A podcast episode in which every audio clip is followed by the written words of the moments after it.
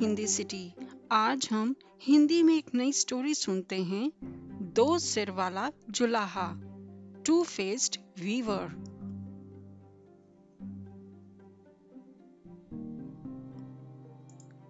बहुत समय पहले की बात है।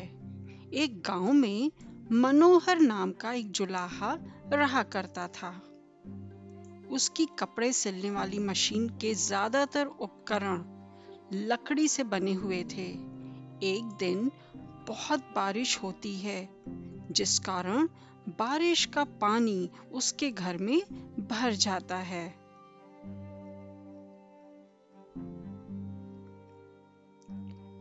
घर में बारिश का पानी भर जाने के कारण उसकी मशीन पूरी तरह से खराब हो जाती है। मशीन खराब हो जाने के कारण मनोहर बहुत परेशान हो जाता है।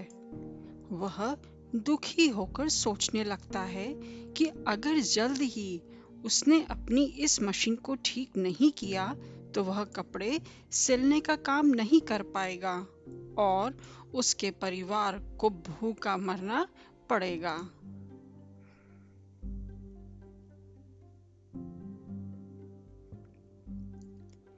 यह सोचकर मनोहर जंगल जाने का फैसला कर लेता है, ताकि वह अपनी मशीन को ठीक करने के लिए अच्छी लकड़ी काट कर ला सके। फिर मनोहर इस विचार के साथ जंगल की ओर चल देता है। मनोहर पूरा दिन चलता रहता है, लेकिन उसे अपनी मशीन के लिए अच्छी लकड़ी वाला कोई भी पेड़ नज़र नहीं आता है। फिर भी मनोहर हार नहीं मानता है और अच्छे पेड़ की तलाश में आगे बढ़ता रहता है। काफ़ी देर चलने के बाद अचानक मनोहर की नज़र एक पेड़ पर पड़ती है, जो काफ़ी ऊँचा, मोटा और हरा भरा था। उस पेड़ को देख मनोहर बेहद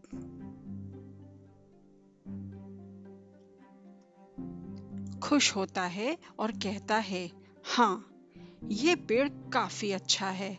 इसकी लकड़ी से मैं अपनी मशीन को फिर से ठीक कर सकता हूँ। इस विचार के साथ मनोहर कुल्हाड़ी उठाकर जैसे ही पेड़ के तने पर मारने के लिए अपना हाथ ऊपर उठाता है, तभी पेड़ की डाल पर एक देवता प्रकट हो जाते हैं। देवता मनोहर से कहते हैं, मैं इस पेड़ पर रहता हूँ और आराम करता हूँ, इसलिए तुम्हारा इस पेड़ को काटना उचित नहीं होगा। वैसे भी किसी भी हरे पेड़ को काटना ठीक नहीं है। देवता की बात सुनकर मनोहर क्षमा मांगते हुए कहता है, हे देव, मैं मजबूर हूँ। मुझे इस पेड़ को काटना ही पड़ेगा। इस पेड़ की लकड़ी मेरी मशीन के लिए उत्तम है।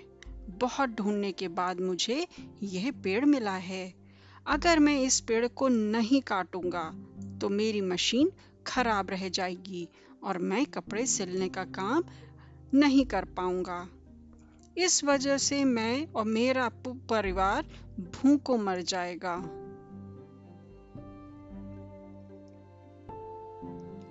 मनोहर की बात सुनकर देवता कहते हैं, मनोहर, मैं तुम्हारे जवाब से खुश हूँ।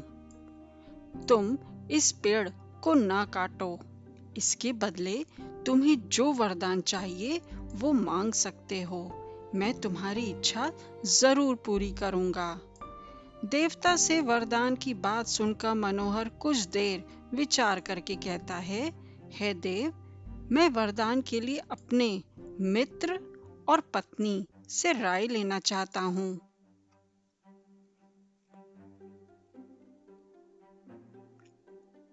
इसलिए आप मुझे एक दिन का समय दीजिए, मनोहर के आगरा को देवता मान लेते हैं और उसे एक दिन विचार करने के लिए दे देते हैं।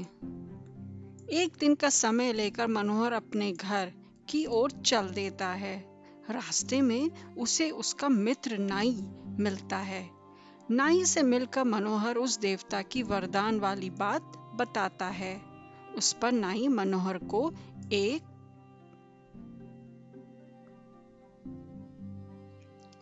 राज्य मांगने की सलाह देता है। नाई कहता है, तुम देवता से वरदान में एक राज्य मांग लो।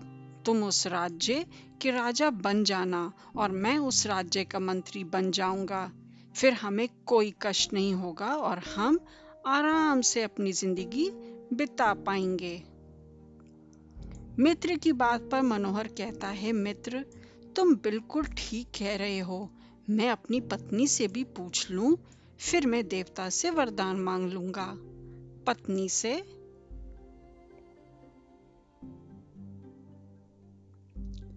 राय मांगने की बात पर नाई कहता है, मित्र, तुम्हारी पत्नी घमंडी और मूर्ख है, इसलिए तुम्हें उससे राय नहीं लेनी चाहिए।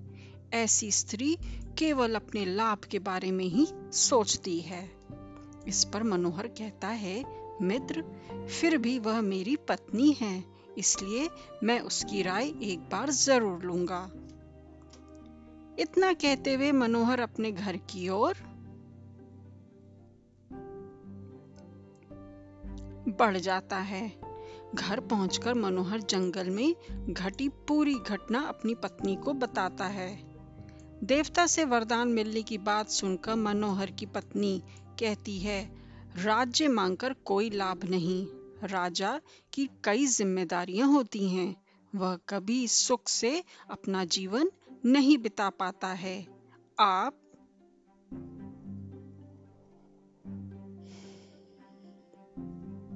दो हाथ से इतने अच्छे कपड़े सिलकर ठीक ठाक कमा लेते हैं। ऐसे में अगर आपके दो सिर और चार हाथ हो जाएँ तो आप दो गुने कपड़े सिल पाएँगे। इससे कमाई भी दुगनी हो जाएगी और आप कमान भी समाज में बढ़ेगा। पत्नी की यह बात मनोहर को समझ आ जाती है और जंगल पहुंचकर वह दोबारा देवता से मिलता है। मनोहर देवता से कहता है, हे देव, आप मुझे दो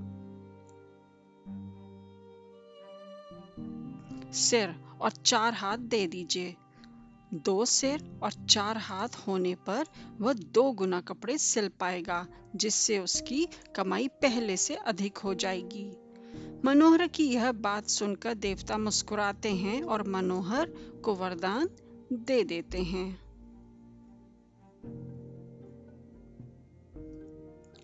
देवता का वरदान पाकर मनोहर को दो सिर और चार हाथ हो जाते हैं।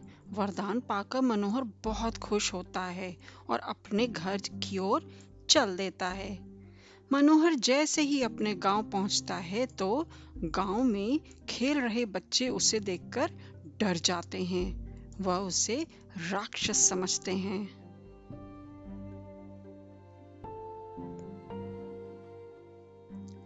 तभी कुछ गाँव वाले हाथों में हथियार लेकर मनोहर पर हमला कर देते हैं और मनोहर की मौत हो जाती है। जब मनोहर की मौत की खबर मनोहर की पत्नी को होती है तो वह फ़ौरन मनोहर को देखने वहाँ पहुँच जाती है।